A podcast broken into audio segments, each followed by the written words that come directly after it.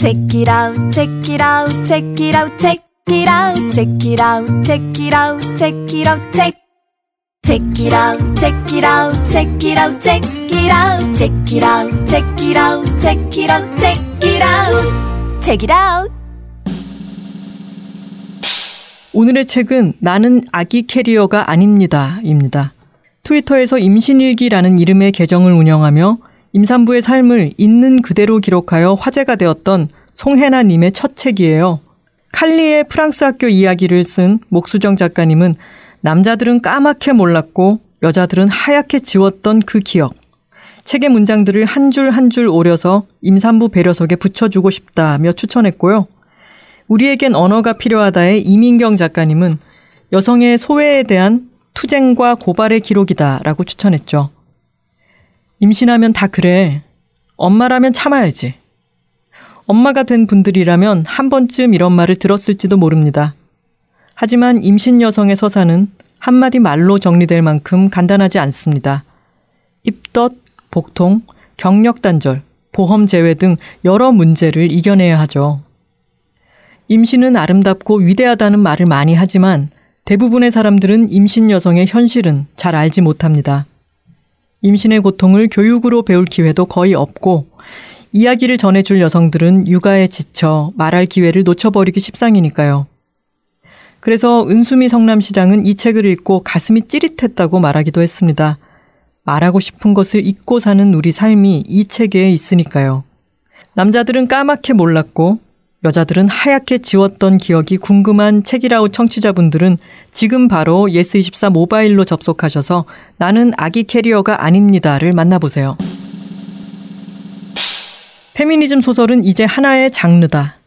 픽션이라고 단정할 수 없는 여섯 편의 이야기. 바로 새벽의 방문자들입니다. 2년 전 독자들을 만났던 현남 오빠에게의 후속작 새벽의 방문자들은 지금 대한민국에서 살아가는 1980년생, 1990년생 여자들의 현실 이야기를 다룬 소설집입니다. 새벽에 혼자 살고 있는 오피스텔에 초인종을 누르는 낯선 남자. 연애라는 이름으로 폭력적인 섹스를 받아들여야만 했던 미성년. 정치, 사회적인 올바름을 주장하지만 정작 연인에게는 무례한 선배 등 나와 내 친구에게 일어날 법한 이야기 6편이 담겨 있습니다. 소설가 박민정, 장유진, 하유지, 정지향, 시인 김현, 작가 김현진이 참여한 새벽의 방문자들. 새벽의 방문자들이 궁금한 책이라우 청취자들은 지금 바로 예스24 모바일로 접속하세요. Check it out, check it out, check. Check it out, check it out, check it out, check it out, check it out, check it out, check it out, check it out, check it out. 시작은 책이었으나 끝은 어디로 갈지 모르는 삼천포 책방입니다.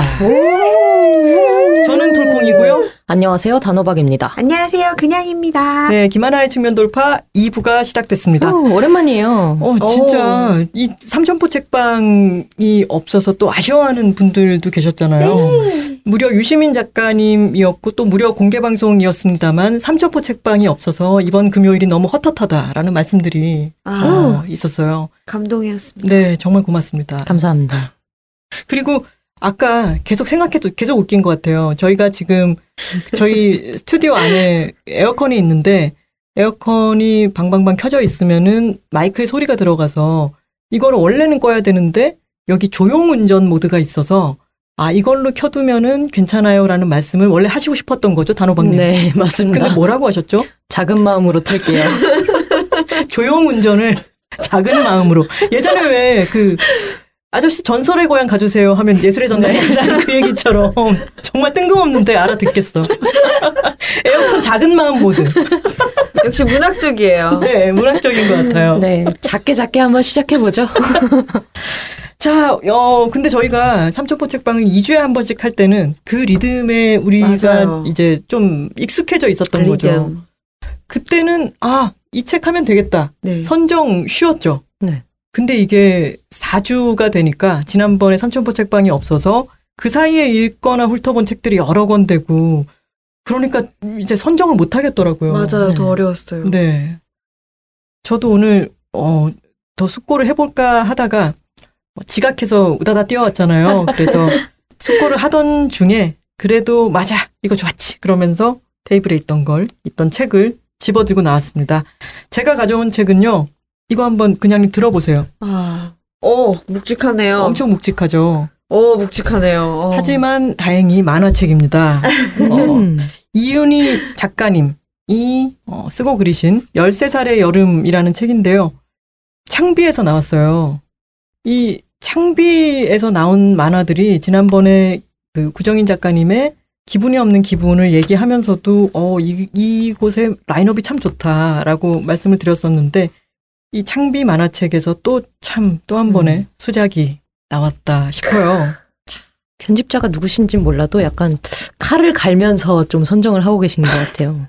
이 그때 그 기분이 없는 기분 녹음할 때 오셨던 편집자님께도 거기 계신 분이 참 이 선고안이 좋으신 것 같다라고 네. 말씀을 드렸는데 그 팀이 그렇게 많지는 않지만 항상 이렇게 좋은 만화책을 내주셔서 참 고마운 마음이 드네요. 저는 아시다시피 만화 애호가지 않습니까? 네. 그리고 만화책을 참 좋아하는데 우리나라에 요즘 나오는 만화책들도 굉장히 좋은 작품들이 많이 나오고 있는 것 같아요. 이 책은 김혜원이라고 하는 13살 여자아이가 어, 주인공입니다. 13살에 몇 학년이셨나요? 초등학교 6학년 그렇다면 한국 전, 나이로 하면 아, 그렇다면 저는 중학교 1학년. 아, 저도요. 네. 저도 12살에 6학년이었고, 이제 13살의 여름은 혜원이는 단호박님과 같이 이 6학년의 여름을 맞았고요. 음. 언제나 반가워요. 6학년 여름. 언제나 여름이 말이에요. 뭔가가 생기는 계절이지 음. 않습니까? 언제나 그 지난 여름 같은 걸 떠올리면은 여름에 있었던 어떤 뭐 물론 뭐 연애사도 있고 여름에 어디 모험을 떠나가지고 뭔가를 얻게 되고 깨닫거나 아니면 느끼고 돌아올 때 어떤 느낌이라든가 여름이라는 계절이 참 뭔가를 많이 피워 올리는 계절인 것 같은데 음. 마지막 초등학교 마지막 여름이니까 또 좀 더 각별한 게 있겠죠. 중학생이 되면은 이 혜원이도 이제 나중에는 중학생이 되는 모습이 나오는데 머리도 단발로 자르고 교복도 입고 친했던 친구들이랑은 또 다른 곳으로 뿔뿔이 흩어지고 이런 내용들이 나옵니다. 1998년 여름이에요. 혜원이가 가족들과 함께 아빠가 출장 떠나 있는 어떤 바닷가로 가는 게 제일 첫 장면이에요.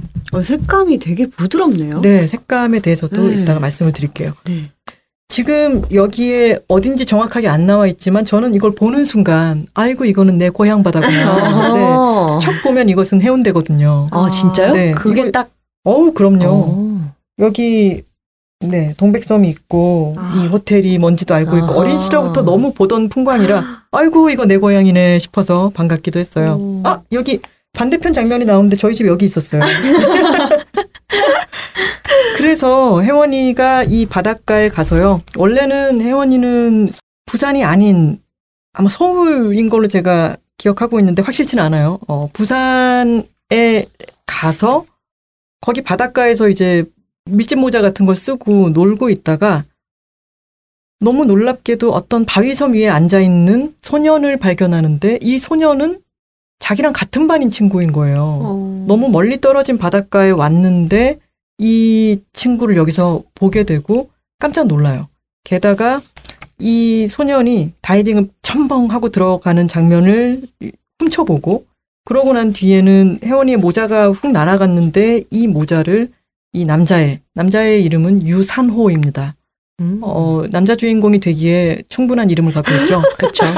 산호라니 너무 네. 어우 너무 몽글몽글해진다 이름만 그러니까요. 들어도. 게다가 탄호는 여기 이 보세요. 이 이런 장면 바위 위에 앉아 있고 머리가 약간 고개를 숙이고 있는데 날리는 장면. 음. 어, 이, 그리, 그리고 또 혜원이의 날아간 모자를 주워서 갖다 줘요.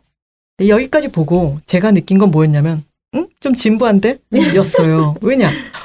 초등학생 때 여자애가 남자애, 멋있어 보이는 남자애를 보고 반에서 일어나는 이야기들은 이런 얘기 너무 많이 본 것 같아요. 그래서, 음, 뭐, 별로 큰 기대 없이 저는 읽어 나가기 시작했습니다. 읽어 나간다기보다 이제 봐 나가기 시작했는데 그냥님이 말씀하신 것처럼 이 만화책은 색감이 이렇게 아주 톤 다운이 되어 있는 느낌이에요.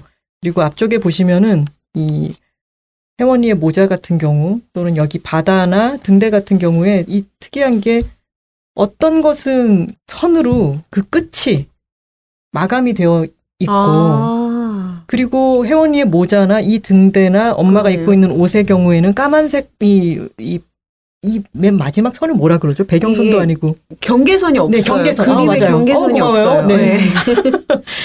그 까만색 경계선이 없이 되어 있어서 어떤 느낌이냐면 약간 실크 스크린 어, 그렇죠, 네, 그렇죠. 네. 같은 느낌으로 어떤 거는 경계선이 있고 어떤 거는 경계선이 없어서 일단 보는 재미가 아주 상당하고 네. 아주 예뻐요. 그리고 이런 이 약간 빛이 바랜 듯한 이 색감이 나중에 한참 그리고 끄트머리까지 오. 어, 쭉 봐 나가다 보면은 아, 이 색감을 이런 색감을 작가님이 선택한 이유가 이것이 98년 20년 전의 이야기잖아요. 네. 그래서 이게 현재성이 아니라 지나간 옛 추억 어떤 그때 심상 같은 걸 다시 떠올리는 시기이기 어. 때문에 이게 이미 예전의 일이라고 하는 게 이 색감에서도 느껴지는 것 음. 같아요. 지금의 현재성이 아니라. 그리고 지금 이 만화를 아까 여러 처리 때문에 또 예쁘기도 하고 보는 재미가 있다라고 말씀을 드렸는데 여기 이제 혜원이의 책상이 나와요. 아는 사람들은 막 아는 것들이 너무 있죠. 여기 뭐 헬로키티라든가 요렇게 생긴 스탠드. 네. 옛날 디자인의 스탠드. 맞아요. 그리고 여기 하이샤파라고 연필깎이인데 어. 혹시 아시나요? 네. 기차 모양. 네, 기차 모양 연필깎이가 있고 여기 서랍장에 붙어 있는 스티커들이라든가 여기 보시면은 카세트 플레이어 이거 하나 들어가는 것짜리 그리고 여기 좀 더 가면은 뭐 화분 받침대나 전화기 받침대 아래 깔려 있는 레이스 뜨개 같은 맞아, 거 있잖아요. 이런 게 여기 인테리어도 그렇고요. 이 그림들을 찬찬히 보시면은 이 약간 연립주택이나 아파트 아, 같은 맞아요. 이곳의 현관 느낌, 음. 셰시 느낌까지 우리가 알 것 같죠. 맞아요. 그 집에 또 잘 사는 집에 갑니다. 이제 권진아라고 아. 하는 친구네 집에 갔는데 그 당시 잘 사는 집의 형태로 딱 있어요. 소나무가 이렇게. 있고 2층 양옥집이고 이 정원에는 돌계단. 밟고 가는 이런 돌 같은 것들이 있고 안에 들어가면 나무가 아주 많이 있는 인테리어. 어 그리고 이- 그, 그 당시에 잘 사는 집에 이런 큰 TV와 이 TV 장의 네. 느낌 네. 너무 아시겠죠? 네. 큰 액자가 걸려 있고 난초 화분이 있고 이런 것들이 너무 깨알 같아서요. 진짜 추억 여행 하는 느낌이 진짜로요. 들어요. 같이 VHS를 보고 있어요. 네. 비디오를 보고 그리고 그 지나가다 이제 비디오 가게 지나가는 장면이 있는데 마침 하나 비디오 가게네요. 음. 하나 비디오 가게에 붙어 있는 포스터 미술관 옆 동물원 정말 딱 그 시대다. 네.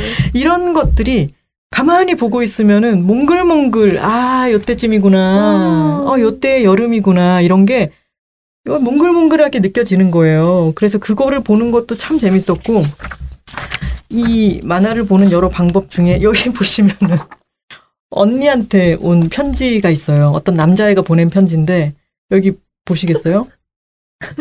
기말고사가 끝나면 우리가 만나게 될 12월 25일이 비록 화이트 크리스마스 이것도 영어로 쓰고 가 되지 못하더라도 나는 그날만 기다리고 있어. 여기 느낌표 자- 자세히 보세요.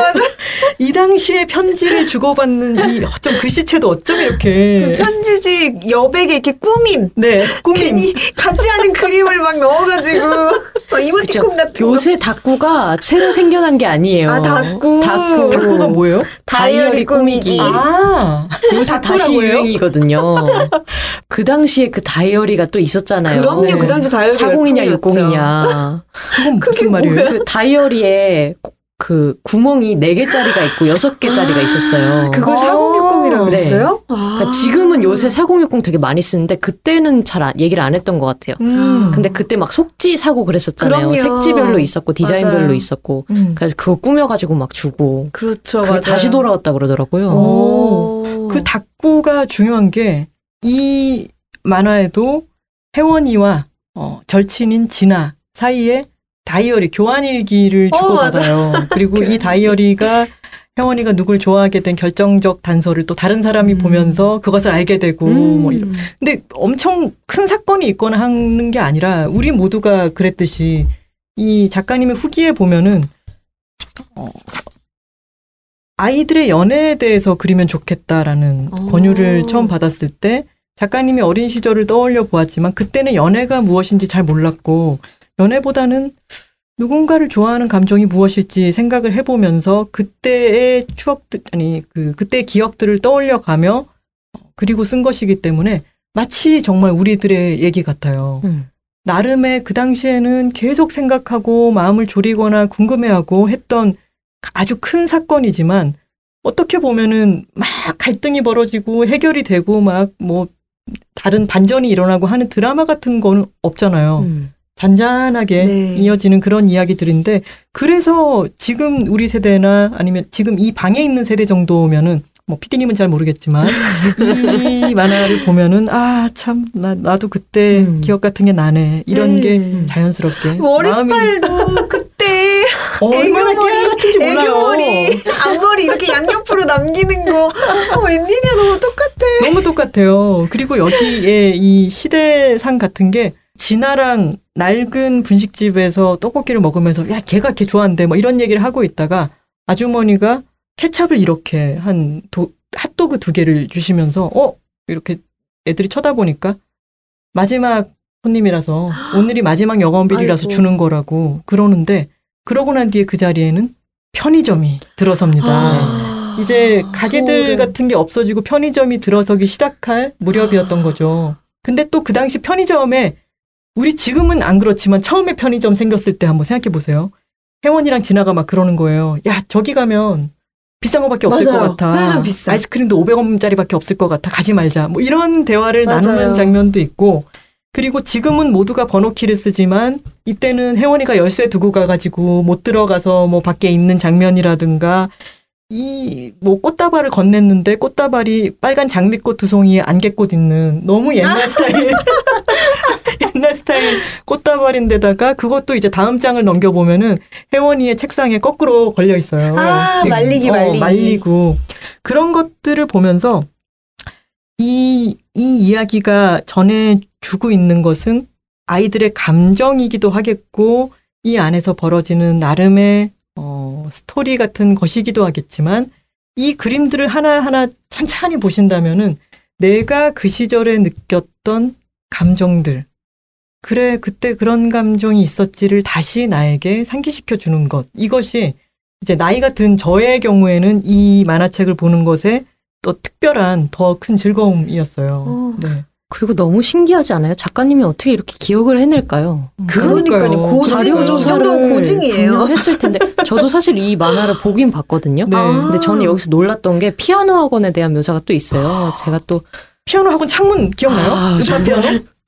일단, 보여드릴게요. 일단 피아노 학원 이름이 음파 피아노. 피아노. 그리고 반드시 실력 향상 음악회를 꼭 해야 돼요. 실력 항상 음악. 그래서 어린 친구들 먼저 이제 막그 어, 맞아요. 이러고 맞아요, 부르고. 나서 마지막에 이제 고학년이 나와가지고 이제 좀 멋있는 곡을 치거든요. 그리고 이 시절이면 자, 자, 자. 어, 이 창문, 창문 기억나세요? 네, 요런 네. 느낌, 요런 느낌. 그리고 이 시절이면 한 반의 절반 이상은 피아노 학원 다닐 때 그렇죠. 음. 피아노가 어, 대세였던 초등학생 때였죠. 그렇죠. 그리고 초등학교 6학년 때면 이미 갈려 있어요. 잘 치는 친구와 아, 이제 포기한 음, 친구들. 맞아요. 음. 그래서 그 콩쿠르 6학년 나가는 애와 네, 그냥 안 하는 6학년쯤 되면 이제 피아노 학원에 약간 상무 전무급이거든요. 그래서 약간 초등학교 7살 이런 쪼무레기들 이렇게 대리 사원급 막 빌빌대고 있을 때 음. 5, 6학년 언니가 이렇게 한 번 치면 이제 막 선망의 아. 대상이 되는 거죠. "헉, 저 언니 소나티네 쳐, 헉, 베토벤 쳐, 막 이러면서. 그래서 혜원이가 이 상무급인 혜원이에게 어, 선택의 시기가 다가온 거죠. 네. 혜원이는 피아노 치는 걸 좋아해요. 근데 저 어린애는 정말 재능이 있다 싶을 만큼 자기가 그렇게 재능이 있지는 않은 것 같아요. 하지만 피아노를 계속 치고 싶어요. 근데 지금 혜원이네 집은 아빠가 그 출장 가곤 했던 그 회사에서 무슨 일이 있었는지 이제 집에 있게 되고 엄마가 원래 집에서 이제 전업 주부셨는데 일을 나가게 되고 그리고 조금 지금 형편이 안 좋은지 엄마 아빠 사이에 갈등이 벌어지고 싸움이 있고 그래요. 그래서 그 내용이 자세하게 나오지는 않지만 이런 말도 나와요. 그럼 피아노를 팔든가 아이고. 이런 말을 혜원이가 방 안에서 이제 듣게 되는 거죠. 그리고 그 피아노 학원에서도 얘기를 합니다. 혜원아, 이 이상으로 이제 피아노를 할 때는 음, 입시반은 넌 준비를 할 거니? 이렇게 물어보고 입시반이 아니라 저는 지금 치고 있는 게 취미반으로 좋은데요. 근데 취미반으로 하게 되면은 너무 나이 많은 사람이나 너무 어린애들이 와서 적응하기가 쉽지 않을 거야. 그러니까 6학년인데 내가 좋아하는 어떤 것 이것이 꿈까지는 아닌 것 같고 나도 아직 잘 모르겠지만 음. 계속 하고 싶은데 선택을 내려야 하는 때가 온 거죠. 그러니까 이 피아노를 아마도 중학교가 중학생이 됐을 때 어, 혜원이는 피아노 학원을 더 이상 다니지는 않을 것 같은 느낌인데 맨 마지막에 12월 24일에 하는 연주회가 어, 이 만화의 마지막 쪽에서 또 중요한 어, 일종의 사건 사건이라기보다 그냥 보시면 아시겠지만 그냥 이 이야기 중에 이벤트인 아. 거죠. 그리고 그 피아노를 치는 곡으로 이제 어떤 곡을 선정을 하는데 그 곡에 대해서 그 곡도 이제 아주 잘 알려진 곡이라서 그 곡을 떠올리며 그래 그래 이때 또 그런 것들을 쳤지 이런 생각을 하면서 이 연주의 풍경을 한번 생각해 보시면 그것도 참 좋죠. 그 곡의 이중적인 의미와 더불어서 오. 그리고 여기에는 혜원이와 산호만 나오는 게 아니라 아까 말씀드린 진아, 권진아 그리고 어, 혜원이를 짝꿍 선택하기 위해서 혜원이를 찜콩해서 같이 나란히 앉게 된 배구진 반장입니다. 오. 네, 아주- 이름부터 어. 서브의 느낌이 나요. 아, 되게 네. 박력 터지네요. 그리고 이 얼굴 생김이나 여러 행동을 봐도 알겠지만 서브의 느낌이 음. 확실하게 나는 그런 보통 서브는 해바라기 아니에요? 해바라긴 해바라기인데 조금 달라요. 그래서 이런 오. 배구진의 마음도 참 좋죠. 이게 이상하게 괴롭혀요. 못난 놈인 거죠. 유치, 유치 네. 뽕짝. 뒤에서 막 의자 빼가지고 와당탕 넘어지게 하고 뭐 좀 놀리고 너 유산호 좋아하면은 유산호가 아빠하고 네가 엄마 하면 되겠네 막 이런 식으로 비아냥거린다든가 막 그렇게 유치하게 구는 그런 아이인데 이 마음을 묘사하는 작가의 시선도 저는 참 좋아요. 음. 일반 드라마에서 이를테면 진아는 왈가닥이고 옆에서 이 주인공보다는 매력이 떨어지지만 그게 재미를 막 어, 돋궈주는 존재. 뭐 배구진과 배구진을 좋아하는 정여희 같은 경우에는 되게 좀 정은 안 가는 어떤 존재. 이런 식으로 막 분화를 해놓은 게 아니라 늘 뭐 주인공이 있고 서브가 있고 이런 식으로 되어 있는 드라마의 세계와는 달라요. 그래서 이런저런 캐릭터들이 어, 모여서 이제 도란도란 조금씩 조금씩 감정이 이리 갔다 저리 갔다 어, 누구를 좀 가만히 바라보고 있다가 살짝 이해가 되는 듯도 하고 음. 이런 내용들이 이어집니다. 근데 어, 배구진의 경우에도 그렇고 그리고 김혜원을 별로 안 좋아하는 듯 보이는 이, 이 반에 있는 정여희라고 배구진을 좋아하는 이 친구의 마음도 그렇고 권진아라든가 이 캐릭터들이 6학년의 여름에서 겨울까지 가는 겨울 방학까지 가는 그 시간 동안 어, 보여지는 어떤 것이 작가님이 참 이걸 따뜻하게 바라보고 있다. 음. 네. 그리고 아주 어, 오래도록 진지하게 이것을 바라보고 있구나라는 음. 마음이 느껴져서 또 참 좋고요.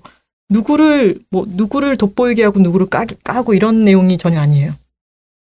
그리고 이 장면을 하나 보여드릴게요. 이것은 이 작가님의 또 연출의 묘미가 아닌가 싶은데 혜원이는 산호를 좀 계속 마음에 두고 있는데 산호가 나를 좋아하는지 안 좋아하는지는 음. 알 수가 없었어요. 근데 이 마지막 마지막이 아니라 초 초반에 나오는 얘긴데 산호가 그린 그림이 네. 초반에 나왔던 혜원이의 어머나. 밀짚 모자와 등대를 그린 그림이 있는 거죠. 이거를 뒤에 왜 환경미화 한다고 뒤에 막 붙이잖아요. 아, 맞아요. 그래서 이 그림의 모습을 이 산호가 그린 그림체로 다시 한번 보여주고 이것을 느끼고 있는 혜원이의 시선을 보여준 뒤, 자, 보세요. 다음 장에서, 짜잔! 지금까지는 칸이 나눠져 있었죠. 네, 네. 칸이 계속 나눠져 있다가 갑자기 딱 넘어가면은 양 페이지를 풀로 써가지고 예. 이 교실의 뒷장, 뒷모습을 보여주는데 음. 이 그림을 보고 있는 혜원이와 그리고 그 혜원이를 보고 있는 산호. 오, 이한 장면을 보여줌으로 뭐야, 인해서 천밀밀이야, 뭐야. 어우. 군중 속에서 뭐야. 넘기는데 심쿵하잖아요. 저런 거 너무 좋아. 알것 같아.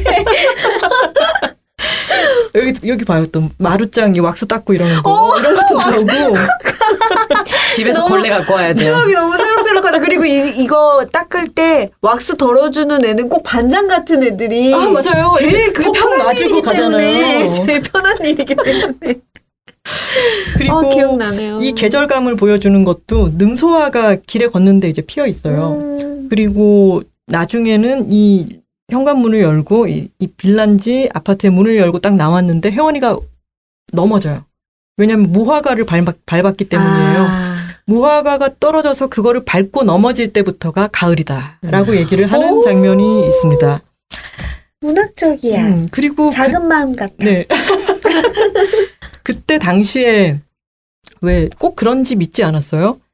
귀신 나오는 집이라고 네. 아. 꼭 2층 양옥집이어야 돼. 폐가고 막 풀이 많이 자라고 있고 그런데 이제 그 집에 들어가면 그런 얘기 꼭 있었죠. 안에 거울이 있는데 거울을 보면 좋아하는 사람 얼굴이 비친대. 뭐 이런 거. 거울마다 좋아하는 사람이 비치면 온 세상 거울이 다 그냥 비치겠네. 저희 때는 칼 물고 어. 나도 칼 물고. 12시에 네. 칼 물고 화장실 거울 보면은 맞아. 여러분 때도 있었어요. 네, 꼭 칼을 물었어야 됐어요. 왜 그런지 모르겠어. 아, 입 찢어질 것 같아. 다칠 것 같아. 그리고 그런 그런 거 있죠. 요, 요새는 휴대폰으로 전화번호 던져주고 받고 하니까 네. 이런 게 없는데 그때는 니네 집 주소 알려줘라든가 전화번호 알려줘 했을 때 손바닥에 써달라고 어, 쓰잖아요. 그렇죠. 근데 아우 간지러워 막 이러는 장면이 나오는데 정말 아 맞아 이때 이랬지 지워지고 맞아요. 난리 나요. 집에 이제 전화해가지고 누구 있어요? 그러고 그래서 참 이 여름이 지나고 가을이 지나서 겨울 방학이 되고 그리고 마지막으로 12월 24일에 연주회를 하고 그 다음에 이, 이 주인공, 아, 여기 나오는 등장인물들은 다 중학생으로 진학을 하게 되죠. 네. 어떤 감정들은 그냥 물리적인 거리가 멀어져서 소멸하기도 하고 음. 또 변해가기도 하고 네. 이후가 어떻게 될지는 모르지만 이때 이 계절 아주 어, 어린 시절에 선명하게 남는 어떤 것들이 있잖아요. 그리고 많이 바랬기 때문에 뭉뚱그려져서 다가오는 어떤 것들 음. 그것을 너무 잘 표현을 해준 것 같아요. 그래서 이게 어떤 연령대에 읽든지 간에 아 그래 이때 이 마음들은 참 소중하다라고 하는 느낌을 전달해 주는 것 같습니다. 저는 똘콩님 말씀 들으니까 이 뭐 초등학교 6학년, 중학교 1학년 이때가 되게 내 기억에 압축되어 있는 시간이었는데 그게 쭉 자세하게 펼쳐져서 떠오르는 느낌이에요. 그러다 보니까 아 내가 되게 많은 순간들을 살아왔구나. 내 기억 속에는 정말 콩만하게 압축에 압축에 정말 알집으로 막 되어 있지만 사실은 내가 되게 많은 순간들을 지나왔고 그 중에 태반을 내가 기억하지 못하는 거겠구나라는 생각이 드네요. 이게 바로 제가 하려 하던 말이었던 것 같아요. 아, 진짜? 네, 제가. 어, 이, 이 책의 미덕을 주저리 주저리 지금 제가 계속 얘기를 했는데 지금 그냥님이 말씀하신 게 딱 맞는 것 같아요. 음. 음, 이 어떤 그 시절을 퉁쳐버리잖아요. 음. 학창 시절은 마치 대입 준비를 하는 어떤 통째로 돼 있는 기간처럼 생각을 하지만 그것은 정말 오롯한 하나하나의 시절들이고 방금 말씀하신 것처럼 그것은 그 압축해서 넘어갈 게 아닌 그 안에 굉장히 켜켜이 그런 것들이 있다. 섬세한 어떤 결들이 있다라고 하는 거를 이 두꺼운 만화책을 넘기면서 계속해서 느끼게 되어서 저는 아주 좋았습니다. 근데 그렇게 그 많은 순간들을 세세하게 되살려 내려면 이 부피가 될 수밖에 없을 것 그렇죠, 같아요. 그렇죠. 이거 간단하게 그리면 그 느낌이 안 사는 거죠. 음, 굉장히 저- 세밀하게 살려내야. 다시 마들렌이 떠오르네요. 음. 아. 뒤에 그 수신지 작가님이 추천사를 쓰셨는데 여기에 진아의 거침없는 매력에 압도당했습니다. 방방을 타는 진아의 표정을 꼭 보셔야 합니다. 방방. 이 방방도 지역마다 명칭이 다 다른 거 아시죠? 그 얘기를 좀 해봐야겠어요. 네. 저희는 퐁퐁이었습니다. 저희는 방방. 저도 방방. 음. 아? 그러면 서울 경기권은 방방인가 음, 서울. 경기권. 우리 피디님은 아시나요? 방방이었어요. 아, 역시 아, 서울 나- 경기는 역시. 방방. 아이고 막 소외감 드네. 막 수도권만 아, 아. 방방. 어. 그거 뭐 안아. 그거 거 없고 그거 뭐라고 하는지 아나. 안 하나? 뒤집어라 엎어라 뭐였지? 저는 갑자기 또 생각이 어, 안 나네. 뒤집어라도 있고. 아파라. 어, 그 이음이 생각이 안 나네요. 아파라 뒤집어. 뒤집어 이거 아니에요? 아 지금 뭐가 있었는데 그렇게 그 저희는 세? 글자였어요. 딴딴딴 하면 하는 거였는데 대댄지 대댄지. 대댄지. 저희는 아니 근데 저희는 정말 어퍼라 뒤집어였어요. 어. 네. 그것도 각자 다르더라고요. 그거 논문 쓰신 분 있어요. 그 대댄지로. 예. 네, 방언 연구하시는 분이 아, 대댄지의 그 각 지역별 이름 대댄지 왠지 일본어. 같아. 그쵸? 네. 아, 우리는 어퍼라 뒤집어였어요. 오징어 달구지 했어요? 아니요? 오징어 모양으로 그려놓고 뛰어가는 거죠. 네, 뛰어가고 막 선 안에 들어갔다 나왔다 하고 이런. 저도 오징어라고 불렀던 것 같아요. 어, 달구지는 왜 붙은 거야? 그게 사실 애들이 만드는 언어에 되게 왜 붙는지 모를 것들이 너무 많잖아요. 인도 사이다 같은 거. 어, 인도 그렇죠, 그렇죠. 사이다나 고무줄 노래 중에 고무줄 진짜 노래. 이해 안 되는 게 정말. 많아요. 맞아요. 네. 그래서 배명훈 작가님이 고고 맞아요. 심장자 글 맞아요. 쓰셨잖아요. 맞아요. 그것의 전파 과정과 음. 그것이 담고 있는 의미. 이상한 거 정말 많아요. 도대체 이 말이 어떻게 조어가 도대체 원칙이 뭐지? 그렇죠. 막 네. 알 수가 진짜 없고. 그, 그, 그것을 조사하는 책을 쓴다면 책 제목은 인도 사이다가 돼야 되지 않을까요? 인도 사이와 인도 사이다와 대댄지. 근데 요즘에 방방을 타는 공간이 있는 거 아세요? 네. 너무 깜짝 아. 놀랐어요. 노래방 이런 것처럼. 네, 다시 유행하고 있다고 네. 그러더라고요. 오. 우리 어렸을 때는 왜 공터에 네. 아저씨들이 좀 몇 개 펼쳐놓고 음. 뭐 10분당 100원, 500원 막 이렇게 받아놓고 그냥 뛰라 막 이렇게 했잖아요. 네. 근데 그걸 사업처럼 정말 음. 건물 안에서 하더라고요. 하기야 생각해 보면은 그 막 목동이나 잠실 사는 친구들이 맨날 논에 얼면은 스케이트 타고 그랬는데 막 아. 목동에 이제 아이스링크 생기면서 그게 돈 내고 타는 게 됐다 뭐 이런 얘기를 음. 했었거든요. 다 그렇겠죠. 요즘에 롤러 스케이트장이 다시 유행하는 것도 저는 되게 음. 아 정말 유행이 돌고 도는구나. 롤러장 한창 가셨을 아유 때죠. 한참 갔죠. 네. 제가. 끝물이거든요. 해운대 응. 롤라장. 아. 언니는 어. 한창 타셨을 때고 제가 끝물이었어요. 음. 런던 보이즈 이런 거 좀 들었나? 가면은 진짜 잘 어. 타는 언니들 막 뒤로, 뒤로 타고 가고, 뒤로 막 가고. 세 명이서 네 명이서 네. 손잡고 달리고 막 이러면 쫄아가지고 막 어 막 저 언니 너무 무섭다 막 이러면서 그 롤라는 항상 스노우진이랑 네. 음. 같이 가는 거 아시죠? 청청 패션? 네, 청청 패션으로. 저희는 스케이트에서 롤러블레이드로 넘어가는 맞아요 시절이었어요. 롤러블레이드가 나올 때예요. 그래서 스케이트를 타면 되게 이상한 친구가 되던 일자로 된. 롤러죠, 네. 그죠? 그게 바로 여기에 지금 분식집이 편의점이 되던 시기처럼 맞아요. 다들 겪은 변화의 시기가 그렇죠. 다 다르게 있을 것 네. 같아요. 네. 저희 이렇게 얘기하면 한 두 시간쯤 할것 네. 어, 같으니까. 맞아요. 저는 여기까지 하겠습니다. 네, 오늘 두 번째로 소개할 사람은 저 그냥입니다. 제가 오늘 가지고 온 책은 아주 제목부터 직관적인 책입니다. 좋은 일자리의 힘. 음. 힘. 좋은 일자리의 힘. Power of Good Job? 좋네요, 좋네요. 우리 우리나라 책- 책인가요? 아니면은 제이넵 톤이라는 교수님이 쓰신 책인데요. 이분이 터키에서 자라서 미국에서 이제 공부를 하신 분인 것 같아요. 제이넵 톤이 성이에요? 그러면? 그리고 이게 이- 미국식 이름이 아니라서 이런 건지, 음. 네, 띄어쓰기하고 톤이라고 써 있어요. 네, 음. 제이넵 톤 작가의. 네. 네. 현재는 이분이 MIT 슬로안 경영대학원이라는 곳에서 조직 운영과 서비스 운영을 가르치고 계시다고 하고요. 예전에는 하버드 경영대학원에서 교수로 7년 동안 근무를 하셨대요. 이 책은 이 제이 넵톤 저자가 10년 동안 좋은 일자리, 나쁜 일자리, 그리고 좋은 일자리가 과연 경영에 해가 되는가 이런 것을 연구하신 결과를 담아놓은 책입니다. 음. 오. 흥미롭죠. 네. 우리나라에서 좋은 일자리에 해당하는 게 그리 많이 있을까? 이런 생각도 들고. 왜 한숨부터 쉬시죠? 일단 나쁜 일자리와 좋은 일자리를 구분을 하고 있는데요. 나쁜 일자리란 임금이 적고 혜택도 변변치 않고 근무 일정이 불안정하고 직원이 일을 잘 수행하거나 자기 일에서 의미나 존엄성을 찾기가 어려운 음. 일자리들을 나쁜 일자리라고 합니다. 반면 좋은 일자리라고 하면 적정한 임금과 혜택이 있고 근무 일정이 안정적이고 그리고 직원이 일을 수행함에 있어서 또 일에서 의미를 찾고 자아 실현을 하는 것에 있어서 환경이 잘 마련이 되어 있는 거죠.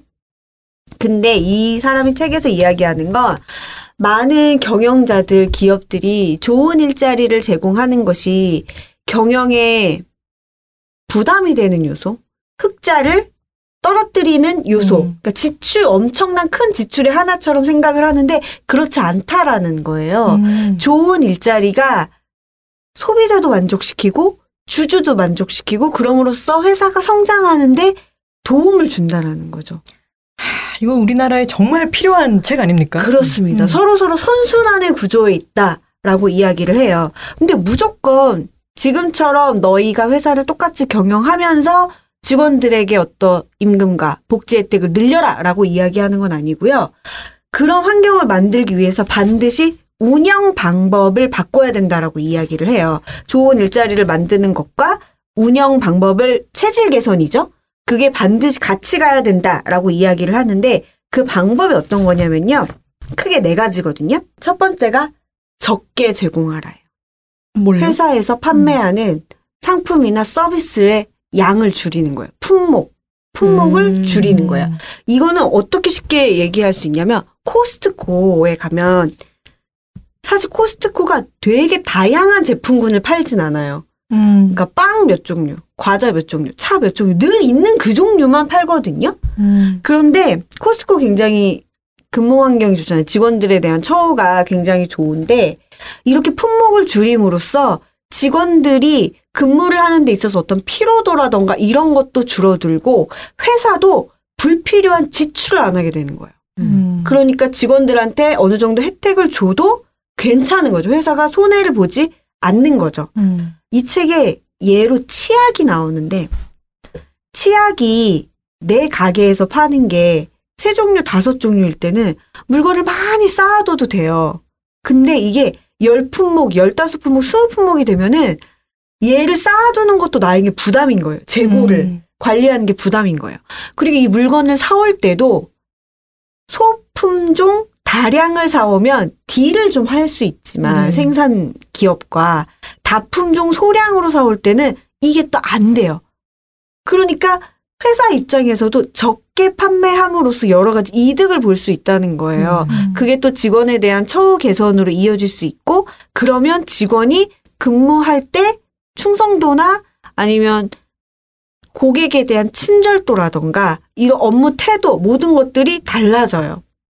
그리고 두 번째가 표준화하고 권한을 부여하라라는 건데 이건 음 우리가 단순 노동이라고 부르는 것들이 있잖아요. 그런 것들은 굉장히 도식화되어 있는 방법에 따라서 탁탁탁탁 일을 처리해야 할 필요가 있어서 그런 거는 표준화를 하고 권한을 부여하라는 건 예를 들면 직원이 고객을 응대를 하는데 고객의 니즈를 해결하는 데 있어서 이 사람이 어떤 방법을 선택하는지 그거는 권한을 자유롭게 허가하는 거예요. 음. 네. 그리고 이 사람이 현장에서 고객을 만나면서 얻게 되는 인사이트가 있잖아요. 네. 그거를 회사에다가 이야기하는 것도 굉장히 자유롭게 열어두는 거예요. 음. 당신의 의견이 그리고 얼마든지 수용이 되고 회사 전체에 확산이 될 수 있게 음. 하는 거고 세 번째는 아니요. 네. 말씀하세요. 그왜 자포스인가 하는 네. 신발 브랜드가 아, 네, 네, 네. 그런 거 있었잖아요. 전화 전화로 응대를 고객 응대를 하다가 매뉴얼이 없다고. 뭐 이제 뭐라고요? 결혼 기념일이세요? 꽃다발을 보내드리겠습니다. 그렇죠. 이거를 할수 있게 여러 가지 맞아요. 그런 것들을 권한을 주잖아요. 그리고 맞아요. 그 권한이 한번 대기업 다녀보셨잖아요, 톨콩님도 네. 그 결제 라인 타는 참게안 어울리네요. 네. 이제 대기업과는 어울리지 않는 분이 되신 것 같지만 결제 라인 타는 게 진짜 시간을 많이 잡아먹거든요. 그렇죠. 그렇죠. 네. 일을 하기 위한 구조를 위한 일이 너무 많아요. 진짜 맞아요. 대기업은. 음. 그 얘기를 하고 싶었습니다. 이 저자도 예를 든 게 그거예요. 한번 자신들이 가족 외식을 했는데 그때가 발렌타인데이인가 크리스마스인가 해가지고 좀 기분 좋게 와인도 한잔하고 했어요. 근데 뭔가 조금만 와인을 더 먹었으면 좋겠는 거예요. 그래서 네. 우리 혹시 와인 조금만 더 줄 수 있나요? 라고 했더니 아 그건 제가 사장님한테 확인을 하고 이렇게 돼서 이제 거기에 또 시간도 버리고 그러면 자기도 이렇게 서비스를 받아도 기분이 그렇게 그렇죠. 네, 흔쾌하지 않고 한참 기다려서 아 된대요, 아 예 감사합니다 이렇게 되는 거죠. 네. 만약에 만약에 다, 다 깨지죠. 그렇죠. 만약 네. 거기서 어 그럼요 오늘 같은 날 발렌타인인데 하고 줬으면 얼마나 예 치얼스 하고 좋았겠어요. 그럼 결국 한 명 더 시키죠. 맞아. 네. 그런 데서 고객의 그 업체에 대한 호감도가 음. 달라지는 어, 그럼요. 거죠. 그거는 값으로 매기기 힘든 거죠. 네. 근데 생각나는 게 저희 선배가 예전에 옛날이었는데 대기업 다닐 때 선배였어요. 버거킹에 그 당시 다 리필이 되고 있었는데 이 선배가 그걸 몰랐던 거예요. 음. 그래서 햄버거를 먹다가 그 카운터에 가가지고 아 저기 제가 목이 너무 맥히서 그러는데 콜라 요만큼만 더 주시면 안 되겠습니까? 네네 이러더니 리필을 해줘서 그 선배가 깜짝 놀랐다는 아, 이거 좀 하면 되는데 이러면서 아유, 목이 너무 맥히서 인심이 그러는데 아주. 근데 되게 사무적으로 리필해 주는 네. 거지. 네. 아, 뭐 리필해 달라는 말 이렇게 어렵게 해. 네, 그래서 세 번째 원칙은요. 아, 그 전에 설명해야 될 게 있어요. 여기에서 이 책에서 아주 좋은 일자리를 만 드는 기업 네 곳을 소개하는데 그 중에 제가 가장 인상 깊었던 곳이 스페인에 있는 슈퍼마켓 체인인 메르카도나. 메르카도나. 메르카도나라는 네. 곳이에요. 저는 여기 인상적인 이야기가 너무너무 많았는데 음. 이 직원에게 권한을 부여한다라는 것과 관련해서 이런 얘기가 있어요. 이 슈퍼마켓이에요. 근데 이 직원이 하루는 회의 시간에 얘기를 한 거죠. 아니, 스튜 재료가 되는 채소가 당연히 채소 코너에 있는데 제 생각에는 정육 코너 옆에 붙여놓는 게 어. 좋을 것 같아요. 스튜 재료를 한 번에 살 수 있잖아요. 라고 한 음. 거예요. 근데 이 메르카도나는 직원들이 이렇게 의견을 내면 무시하지 않고 그거를 바로 실행을 합니다. 어떻게 실행을 하냐면 처음에는 이 점포에서만 시행을 어. 해봐요. 어? 반응이 좋네? 그러면 10곳. 어? 반응이 더 좋네? 전 지역. 이렇게 과감하게 음. 직원의 의견을 수용하고 테스트를, 엄, 엄정한 테스트를 거쳐서 전면적으로 시행을 합니다. 음. 그러니까 이런 게 직원한테 권한을 부여하는 부분이고요. 음. 세 번째가 교차 교육을 실시하라는 거고, 네 번째가 여유롭게 인력을 운영하라는 건데, 이런 거예요. 아, 우리 사회에도 노동 유연화라는 말이 있지 않습니까? 이 유연하다는 것, 융통성 있게 노동력을 배치하고 사용할 수 있도록 한다라는 건데, 이게 어느 정도 기업들 입장에서는 필요하다라고 볼 수도 있어요. 마켓을 예로 들면 손님이 몰리는 시간이 있고 안 몰리는 시간이 있잖아요. 그럼 이 사람들은 안 몰리는 시간에는 직원을 적게 배치하고 싶고 몰리는 시간에는 많이 배치하고 싶으니까 짧게 짧게 일하는 파트타임을 많이 쓰는 거죠. 그리고 이 사람들을 되게 간격을 치밀하게 근무 시간을 조정하는 거예요. 너는 10시부터 11시, 너는 10시 반부터 11시 반, 너는 11시 반부터 12시 반 이렇게 치밀하게 조정을 하는 거예요. 근데 이 좋은 일자리하고는 거리가 멀죠. 왜냐면 이 사람들은 교대 근무를 해야 되거나 아니면 굉장히 짧은 시간 일하기 때문에 나한테 소득이 너무 적거나 아니면 근무 시간이 너무나 유- 유동적인 거예요. 음. 어제는 뭐 3시간 일했는데 오늘 5시간 일해야 되고 내일은 가게가 더 바쁘니까 너는 10시간 해. 이런 식으로 해서 안정적인 일자리가 제공이 안 되는 거예요. 근데 이 좋은 일자리를 제공하는 기업들은 어떻게 하냐면 바쁜 시간에도 우리가 갖고 있는 인력으로 많은 고객이 몰려도 소화를 할 수 있을 만큼 교차 교육을 시켜요. 정육 코너에 있는 직원이 캐셔 일도 할 줄 아는 거예요. 어.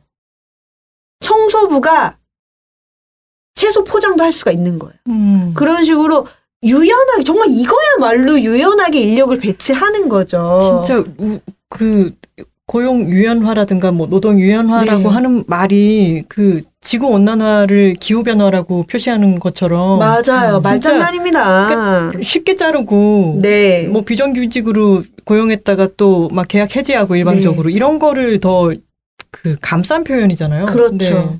정말 그런 게 음, 교묘하게 우리 인식을 왜곡시킨다니까요. 그렇죠. 근데 네. 진짜 이 유연화는 그 안에서 담당 내 일 아니니까가 아니라 네. 내그 한정된 인력을 유연하게 사용함으로 인해 가지고 이 그 교차 교육의 효과라고 하는 게 진짜 유연하게 발현이 되는 거군요. 네, 맞습니다. 근데 또 제가 이 교차 교육을 실시하라와 여유롭게 인력 운영하를 같이 얘기한 이유가 아주 소수의 인원을 가지고 교차 인력, 교차 교육을 시키면은 이게 아무 효과가 없죠. 근데 음, 일단 이 사람들은 베이스가 인력을 여유롭게 채용을 해 놓는 거예요. 음. 거기에서 교차 교육을 시켜서 유연하게 정말 음. 노동력 배치를 하기 때문에 이게 가능한 것이고 이런 얘기가 나와요. 그런 적 있어요. 마트에 가서 이거 어디 있어요? 라고 물어보려고 하는데 라인에 직원이 없는 경우가 있어요. 그래서 내가 직원을 찾으러 몇 라인을 막 돌아다녀야 돼요.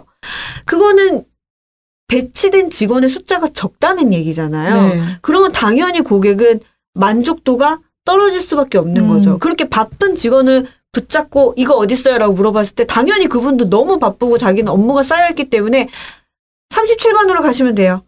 28번 코너에 있습니다. 이렇게밖에 안 되는데 인력이 여유가 있다면 그리고 이 사람들에게 기본적으로 괜찮은 임금과 복지 혜택과 이런 걸 제공하면 이 사람들은 그 일터에서 만족감이 있고 여유가 있기 때문에 이거 어딨어요? 라고 할 때, 아, 저 따라오세요. 제가 거기서 모셔다 드릴게요. 음. 이렇게 되는 겁니다. 실제로 어떤 사례가 나오는데, 그 사람이 잼을 사는 거였나 버터를 사는 거였나 그랬는데 이 버터에 대해서 막 얘기를 해줘. 어 나는 이 버터 제일 직원이 나는 이 버터를 되게 좋아해요. 이 버터 되게 맛있어요. 한번 드셔보세요라고 하면서 마침 제가 시식하고 있는데 거기 데려다 드릴게요. 까지 가는 오, 겁니다. 음. 한번 드셔보시겠어요? 음. 근데 여기 오는 직원 그 고객들은 이 가게에 대한 충성도가 높기 때문에 더 웃긴 건 직원이 드셔보시겠어요 라고 했을 때 아니요 괜찮아요.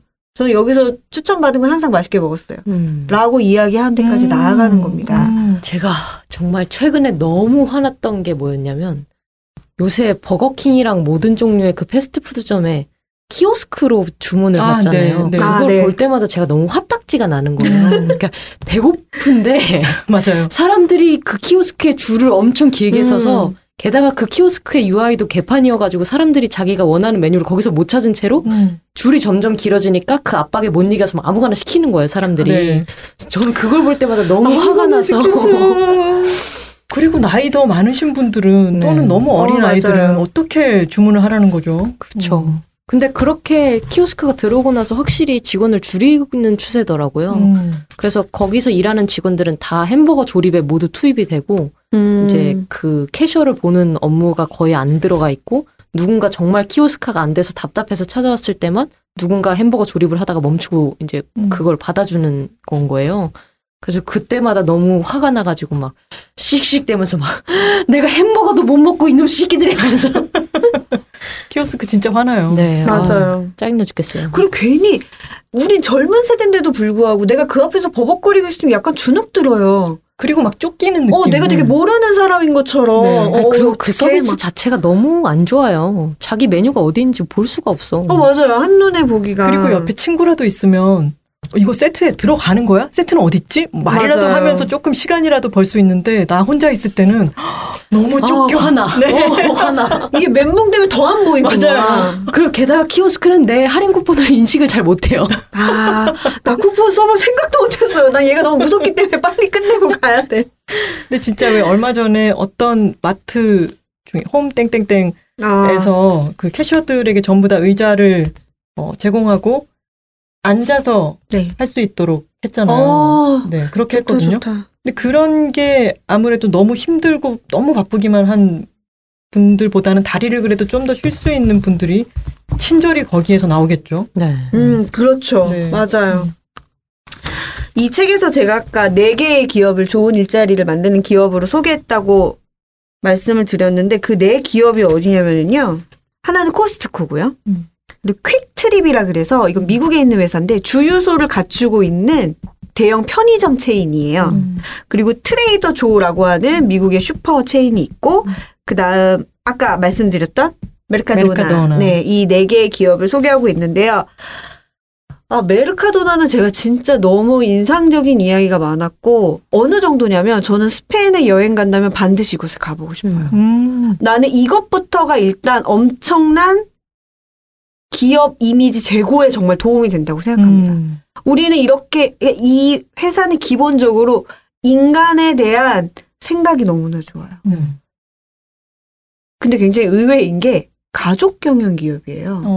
음. 아버지에서 아들로 세습이 되는 거거든요. 근데 참 경영을 잘해요. 음. 그 포드 자동차의 헨리 포드 있잖아요. 네. 그 사람이 아주 어이없는 말을 한 적이 있더라고요. 도대체 경영자로서 자기와 함께 일하는 사람들을 어떻게 생각하고 있는지 이런 말을 했대요. 내가 필요한 건 그저 일손일 뿐인데 왜 온전한 사람이 오는 겁니까? 라고 말을 했대요. 일만 하면은 그게 사람인가 이놈 새끼. 그렇죠. 내 손만 어떻게 이런 식이.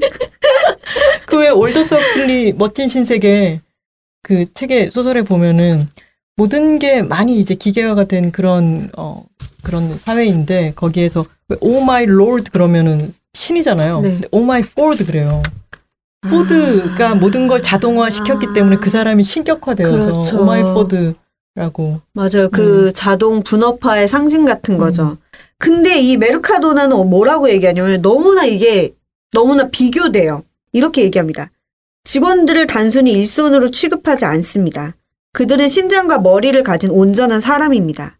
그저 메르카도나에서 일하는 사람이 아니에요. 각자의 삶에서 여러 역할을 맡고 있고 곁에 가족이 있고 취미도 있죠.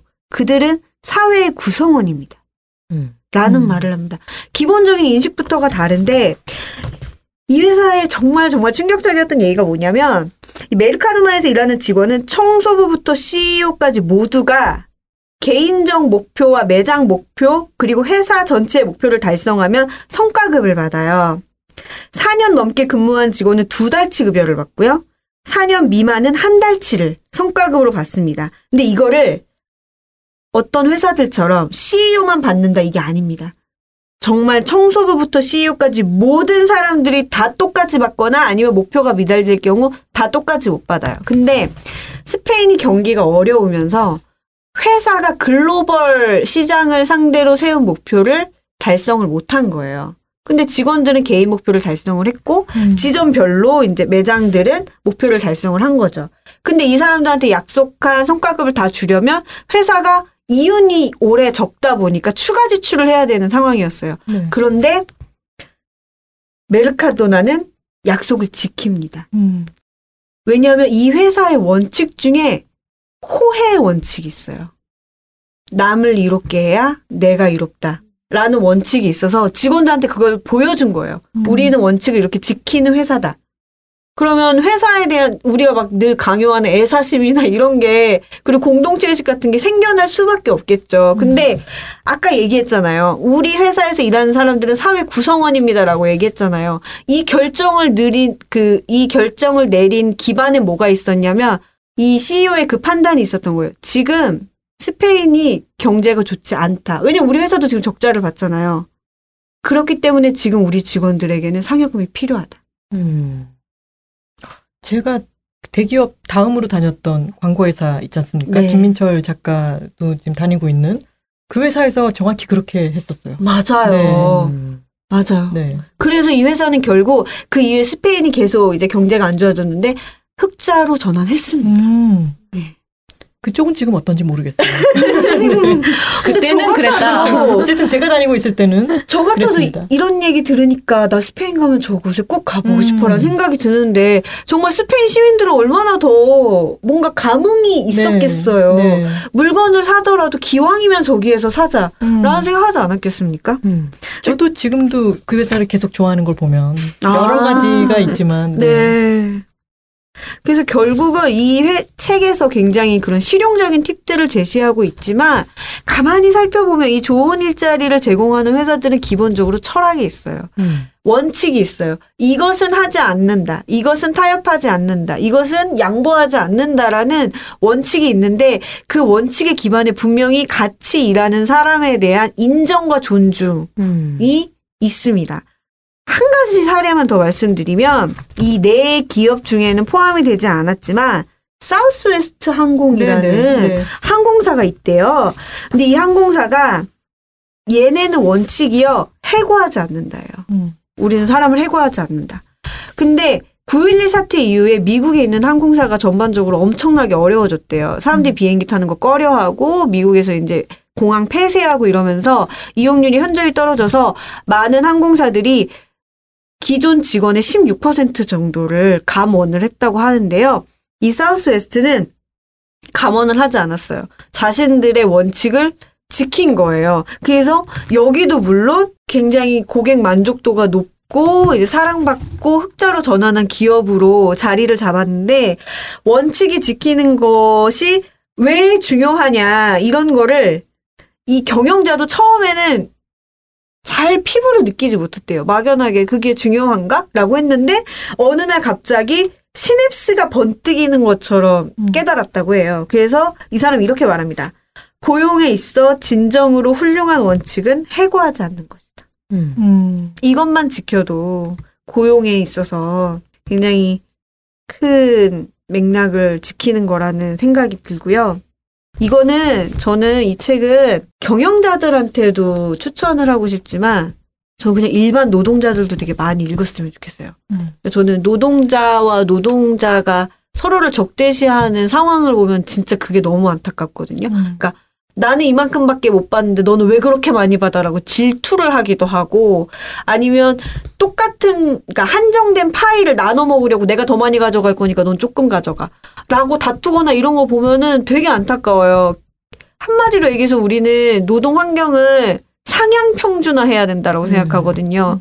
그래서 저는 많은 노동자들이 이 책을 읽고 이런 업무 환경에서 일하도록 각자의 자리에서 좀 많이 인식을 바꾸자. 그런 생각이 맞습니다. 벌써 그 오은의 옹기종기에서 했던 회사 그만두는 법의 네. 경우도 노동자들이 이상하게 우리나라 사람들은 자기들이 다 노동자인데 대부분이 노동자인데 이상하게 사용자한테. 노동자한테. 감정이입하잖아요. 어, 그러면 회사를 어떻게 운영해라든가 또 뭐 이렇게 노조가 뭘 하고 있다 그럼 또 또 저 뭐 이러 이러잖아요. 근데 진짜 그 회사 그, 그만두는 법에서 얘기하는 것도 내가 회사에 어떤 권리를 갖고 있느냐. 그리고 지금 이 책에서 좋은 일자리의 힘에서도 내가 내 일자리에 대해서 좀 더 객관적으로 평가할 수 있고 내가 이 일자리를 어떻게 더 낮게 요구하거나 할 수 있는지에 대해서도 생각해 볼 수 있게 할 것 같아요. 네. 좋습니다. 네, 마지막으로 단호박이 가져온 책은 여러분들이 여러 번 봤을 듯한 잡지입니다. 저는 오늘 2019년 8, 9월 호 리터를 가져왔습니다. 예. 예. 어쩐지 좀 잡지를 갖고 싶은, 갖고 오고 싶은 날이더라고요. 이게 리터는 격월간 문학 잡지로, 어, 두 달에 한 번씩 나오는 문학 잡지고요. 이번 8, 9월에는 특별히 톨콩님이 또 글을 써주셨죠. 아. 네. 저도 받았는데 네. 어제 이제 남해 갔다 와서 어제 딱 봐가지고 오늘 보려고 했는데 제가 바다닥 달려오게 된 거죠. 제가 먼저 봤습니다. 어, 릿터는 항상 매호 커버 스토리, 즉 주제 같은 것을 정하는데요. 이번 주제가 누가 시를 읽는가였었어요. 아, 톨콩님이 한번 얘기를 덧붙여 주실 수 있을 것 같은데 처음에 이제 서효인 시인님이 아마 그 청탁을 보내셨을 거잖아요. 네. 그때 주제를 혹시 어떻게 설명해 주셨는지 기억나세요? 그 앞부분에 적혀 있는 것처럼 그 아이디어의 원천이 되는 책이 있었다고 네. 하더라고요. 봄날의 책에서 누가 시를 읽는가라는 네. 외서가 있었대요. 그래서 그 외서에서 좀 영감을 받아서 커버 스토리 주제를 이런 식으로 하면 좋겠다 해서 꾸미셨고요. 음, 여러 필자분들이 누, 어떻게, 왜 시를 읽는지에 대해서 얘기를 해줬어요. 이제 아까 말씀드렸듯이, 이제 김하나 작가님, 톨콩님, 우리 톨콩님도 글을 써주셨고, 김겨울 작가님도 글을 써주셨고요. 우리 저희- 게스트 예, 우리 게스트. 김겨울 작가님. 그리고 우리 게스트였던 요조 작가님이랑 우리 게스트였던 이슬아 작가님이랑 우리 게스트였던 김겨울 작가님. 아, 우리 아유. 영향력 너무 대단한 거 아니에요, 진짜? 릿터의 영향력이 대단한 건 아닐까요? 어느 쪽이 먼저 있는지 잘 모르겠는데. 그리고 사실 릿터를 만들고 계신 서효인 시인님도 책읽아웃에서 한번 네, 나오셨었죠. 우리 게스트셨죠. 우리 게스트였죠. 모두가 거쳐가야 하는 관문 책읽아웃. 예. 그러니까요. 우리 뭐 우리 독서계를 아주 휘어잡는 팟캐스트가 아닐까 싶은 우주대 생각이 팟캐스트. 들고요. 막 아무 말이나 이제 언니가 막. 지금 우리 두 동생을 되게 부끄러워하고 계셔. 마이크에서 멀어졌어. 어, 쟤네 왜 저래? 어디서부터 말려야 할지. 근데 따로 말리진 않으셨어. 이번에 저는 주제가 마음에 들어서 봤는데 역시나 재미가 있었습니다.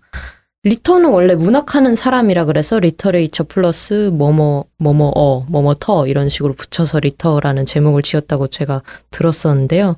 이제 문학을 읽고 쓰는 사람들, 문학을 좋아하는 사람들을 위한 잡지 정도로 제가 알고 있습니다. 이게 민음사에서 냈는데 이 릿터 전후로 해서 되게 많은 문학 잡지들의 어떤 시도가 있어 왔었잖아요. 네. 뭐 악스트 같은 것도 있고 문학삼 같은 것도 있고 여러모로 좀 문학 잡지가 어려워지는 시점에 이렇게는 안 되겠다 해서 뭔가 쇄신을 하거나 좀 더 다른 시도를 하거나 하는 시도가 되게 많았었는데 그 중에서도 저는 리터의 어떤 이미지나 어떤 정체성 혹은 말하고 한 말하고자 하는 어떤 스타일이 되게 저한테 잘 맞는 느낌이 있었어요. 음. 뭔가 가장 좀 대중 친화적이라고 해야 될까요? 이런 식으로 표현하기가 좀 조심스럽긴 한데 약간 잡지라고 하면 좀 잡의 의미가 있잖아요. 매거진이라는 것에 좀 다양하게 좀 뭐 약간 비하하는 건 아니지만 잡스럽게 하는 네. 것에 대한 태도가 있는데 저는 오히려 그런 식으로 접근하는 것이 약간 이야기하고자 하는 것을 더잘 전달할 수 있지 음, 않을까 싶은 생각이 들어서 이런 종류의 문학 잡지들이 의도를 하지 않았든 의도를 했든지 간에 점점 자기 스타일이 정해지는 거예요. 그래서 릿터는 릿터만의 분위기가 있고 악스트도 악스트만의 분위기, 뭐 문학3도 그렇고 다 자기만의 이미지랑 자기만의 브랜드를 찾아가는 게 되게 재밌어 보여요. 그리고 저는 릿터를 좋아합니다.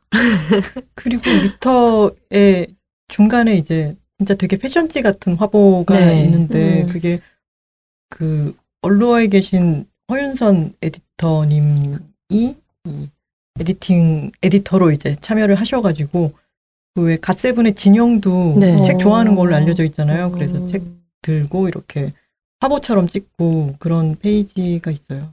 왜냐하면 제가 거기 섭외돼가지고 네. 한번 찍은 적이 맞습니다. 너무 인생 사진을 얻은 적이 있어서 그리고 그때 서효인 편집장님이 어 언로에 또 이제 같이 기사가 실린 적이 있어가지고 인사를 드렸는데 네. 제가 그때 인터뷰할 때 아빠 욕을 엄청 했어요.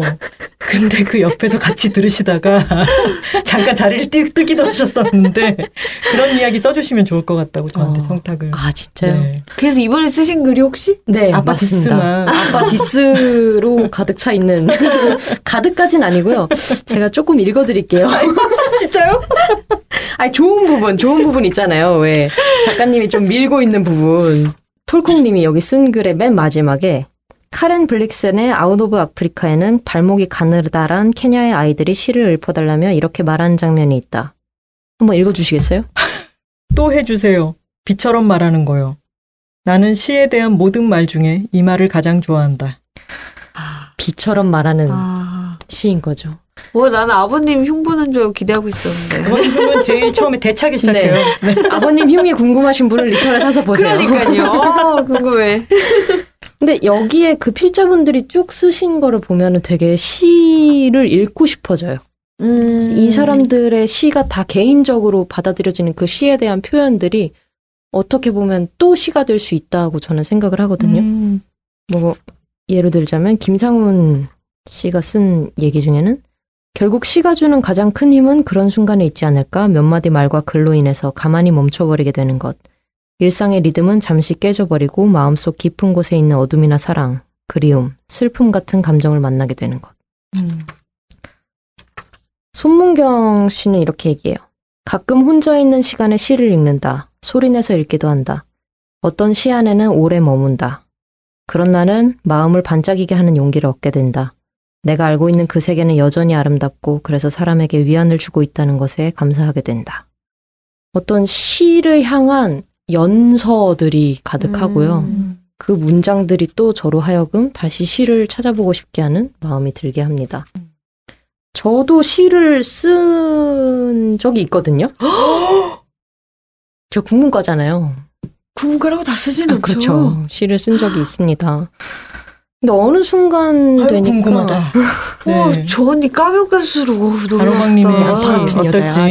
궁금하네요. 까고 까고 까면 아무것도 안 남아. 양파라서. 뭐야.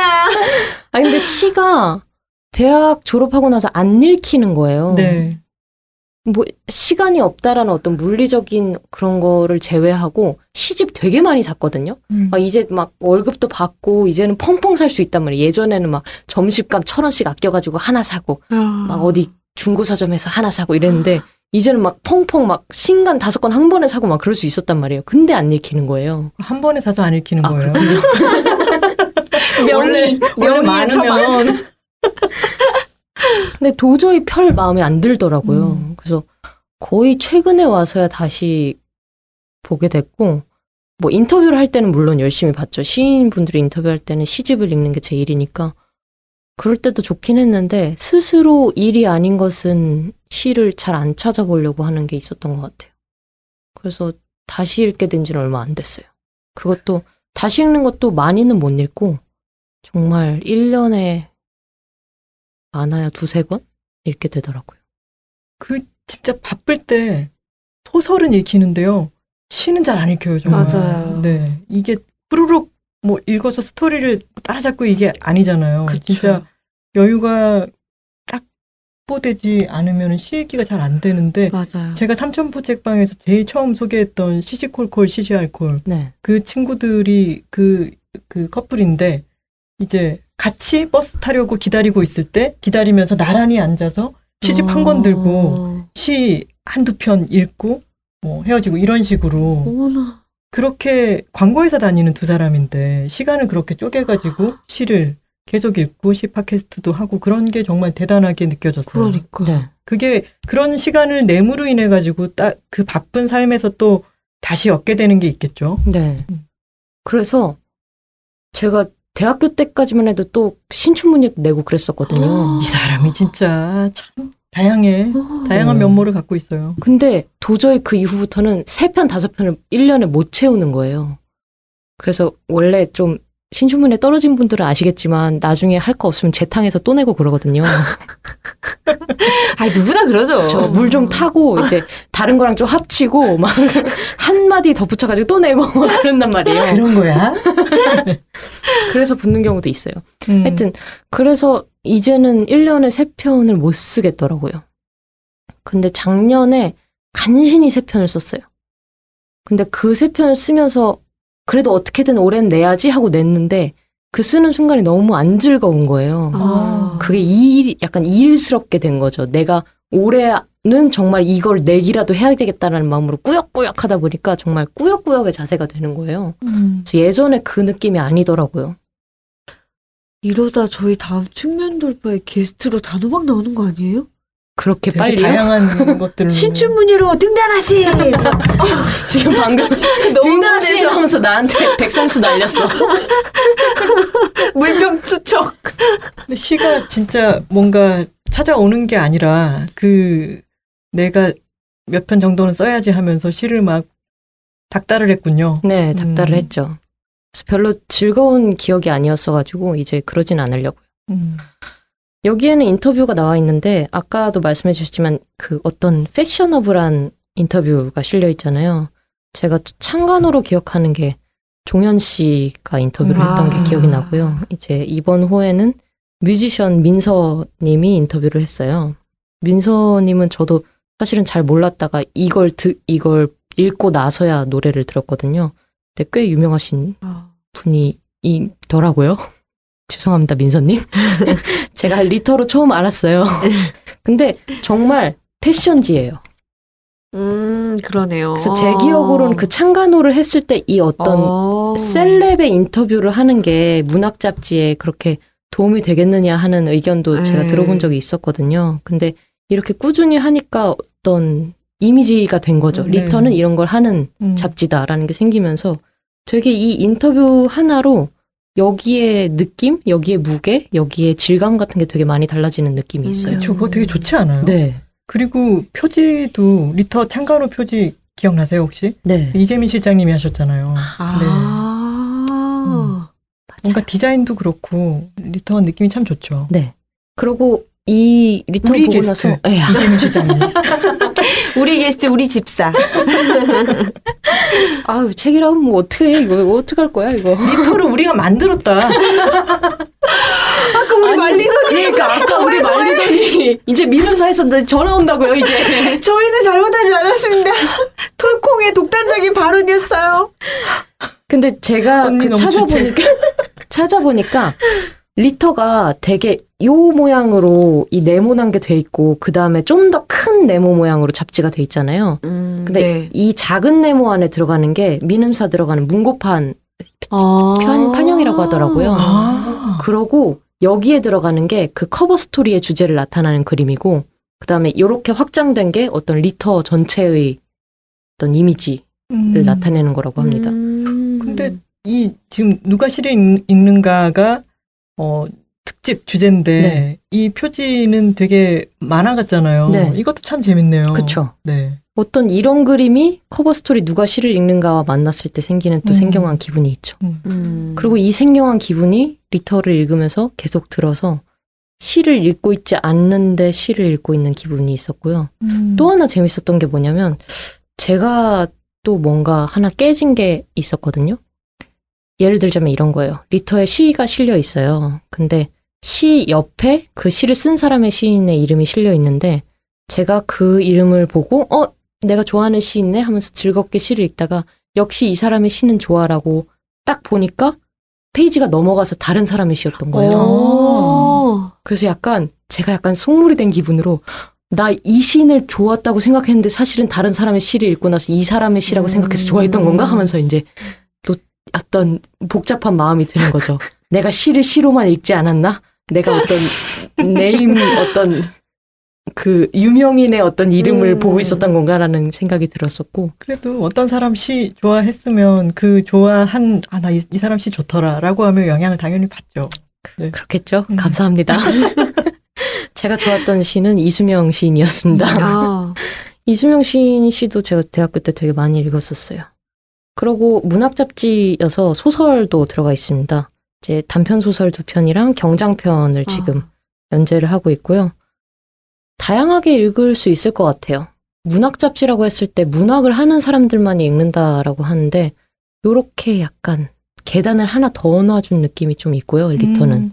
그 계단을 밟고 문학에 대해서 혹은 한국 문학에 대해서 별 생각 없었던 사람들이 자연스럽게 올라가서 어 이거 문학이었네 하고 볼 수 있는 음. 그런 느낌이 저는 리터에 있다고 생각을 하고 매 격월마다 즐겁게 보고 있습니다. 리터 예찬. 뭐 다른 다른 잡지도 물론 좋아합니다. 다른 이미지 다른 잡지도 물론 브랜드 이미지가 확고하게 있기 때문에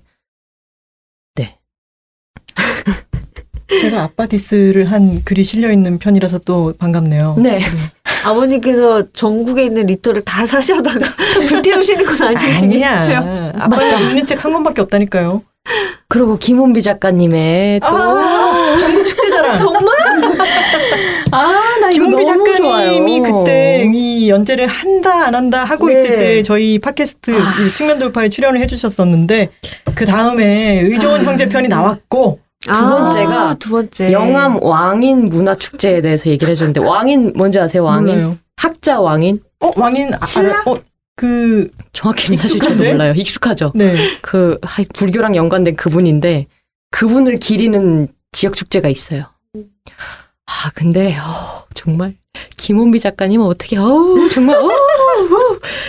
이게 K스러움의 집합체잖아요. 지역 축제가. 네. 근데 여기엔 뭐가 혼합돼 있냐면 학구열이 혼합되어 있어요. 아이고야. 음. K 에듀케이션이 혼합되어서 엄마야. 축제를 하는데 이 훌륭한 학자를 보라. 우리도 열심히 공부를 해야 한다를 300화일에 걸쳐서 보여주는 축제인 거예요. 엄마야. 정말 K 에듀케이션이에요. 정말 이거는 보셔야 되고, 야 이거 마지막에 나 그냥 무서워지려고 해. 잠깐 이 사진 방금 사진 뭐예요? 제가 이거 이거 이거 한시 대회장이 있었어요. 그래서 나이 지긋하신 분들이 한시를 이제 쓰시는데 제출 시간을 넘기고서도 막 붓으로 막 써내려 가시는 거예요. 막펜 놓으세요. 그만해요. 그만하세요. 근데 막 끝까지 막 아 이거 막 아, 좀만 기다려봐요. 오, 나의. 학구열이 쉽지 않을 거들. 아 정말 그거 그 나이 지긋한 분들이 막 친구끼리 와가지고 이게 친구가 이태껏 안 쓰고 뭐더냐 하면서 이렇게 쓰고 계시는 장면이 있는 거죠. 이건 정말 훌륭한 어떤 문화 인류학애스러운 어떤 교본이지 않을까라는 생각이 들고 전국 축제자랑 단행본으로 나오면 우리 김원비 작가님 편을 그 의좋은 축제 현장에서 한번 의좋은 형제 축제 현장에서 한번 해보는 걸로. 전국 형제자랑 그래서 재밌어요. 문학이 어렵다는 인식이 전혀 안 들고 오. 재미있습니다. 아주 굉장한 매력이네요. 완전 잼, 꿀잼. 우! 좋습니다. 저희 4주 만에 어 삼천포 책방 네. 네. 오랜만에 찾아왔고요. 책 이름을 얘기를 해봅시다. 저는 이윤희 작가의 13살의 여름을 가져왔습니다. 네, 오늘 그냥이 소개해드린 책은 제이넵 톤의 좋은 일자리의 힘이었습니다. 단호박은 2019년 8, 9월 호 리터를 가져왔습니다. 저희가 원래 댓글을 소개해야 되지만 지난번에 삼천포 책방을 하지 않았기 때문에 네. 어, 댓글은 뭐 거의 없었죠. 네. 왜냐면 방송을 안 했으니까. 하지만, 하지만 안타까움에 눈물을 흘리시는 분들의 음. 사연이 있습니다. 음, 음. 라라님께서 금요일에 낙이 하나 사라졌어. 삼천포 책방을 안 해. 아휴, 어찌나 죄송하든지. 네, 아유, 라라님, 아유, 기다리게 해주셔서 죄송해요. 너무 슬퍼서 말도 안 나와. 목이 메이고. 아유. 아유, 죄송합니다. 네, 더 브리즈 모먼트 님도 우셨어요. 나의 가을을 함께할 책들이 배로, 배로 쉽, 배로, 아하. 무려 5주나 걸려서 도착. 음. 이제 전자책으로 갈아타면 택배 기다리는 듀근듀근함은 사라지겠지. 유유유유. 책 선정 기준은 책이라우 삼천포 책방 지분이 거의 다 차지하고 있구만. 어쨌든 밥 안 먹고 배부른 이 느낌 크, 좋다 해주셨습니다. 아유. 너무 좋더라고요 사진 보는데. 네네 아, 나 맞아요. 세상 뿌듯해가지고 정말 어깨 뽕이 하늘을 찌르더라고요. 나 너무 좋아가지고. 아, 근데 5주 동안 기다려서 받으면 아주 꿀잼일 것 같아요. 그리고 그 사이에 또 읽고 싶은 책들이 리스트가 생기죠. 네. 그런 갭이 생기죠.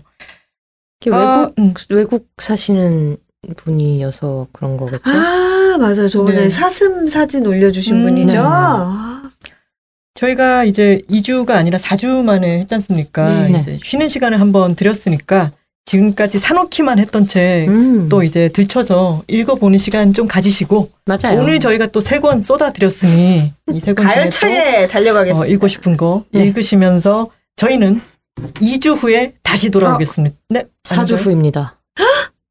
저희 다음이 또 공개 방송이어서. 빠바바. 아 그렇군요. 김세희 네. 작가님, 박상영 네네, 작가님, 맞습니다. 네, 공개 방송이네요. 젊은 작가전을 기념한 자꾸 이렇게 임시 휴업하면은 단골들 다 떨어져 나간다고요. 가게들이 문을 제깍제깍 정해진 시간에 열어서 영업을 해야지. 자꾸 열었다 닫았다 하면 단골이 다 떨어진다고요.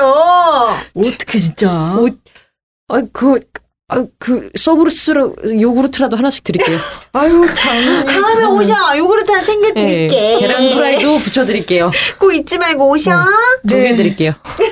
그러면 저희 다음 주가 아니라 아 그 2주 후가 아니라 4주 후에 어, 한달 동안 어떻게 기다려. 와 저희 책 선정도 아주 힘들어지겠네요. 네, 4주 후에 네. 또 좋은 책과 좋은 이야기로 돌아오겠습니다. 매주 목요일과 금요일 알람 맞춰주세요. Check it out, check it out, check it out, check it out, check it out, check it out, check it out, check. Check it out, check it out, check it out, check it out, check it out, check it out, check it out, check it out, check it out.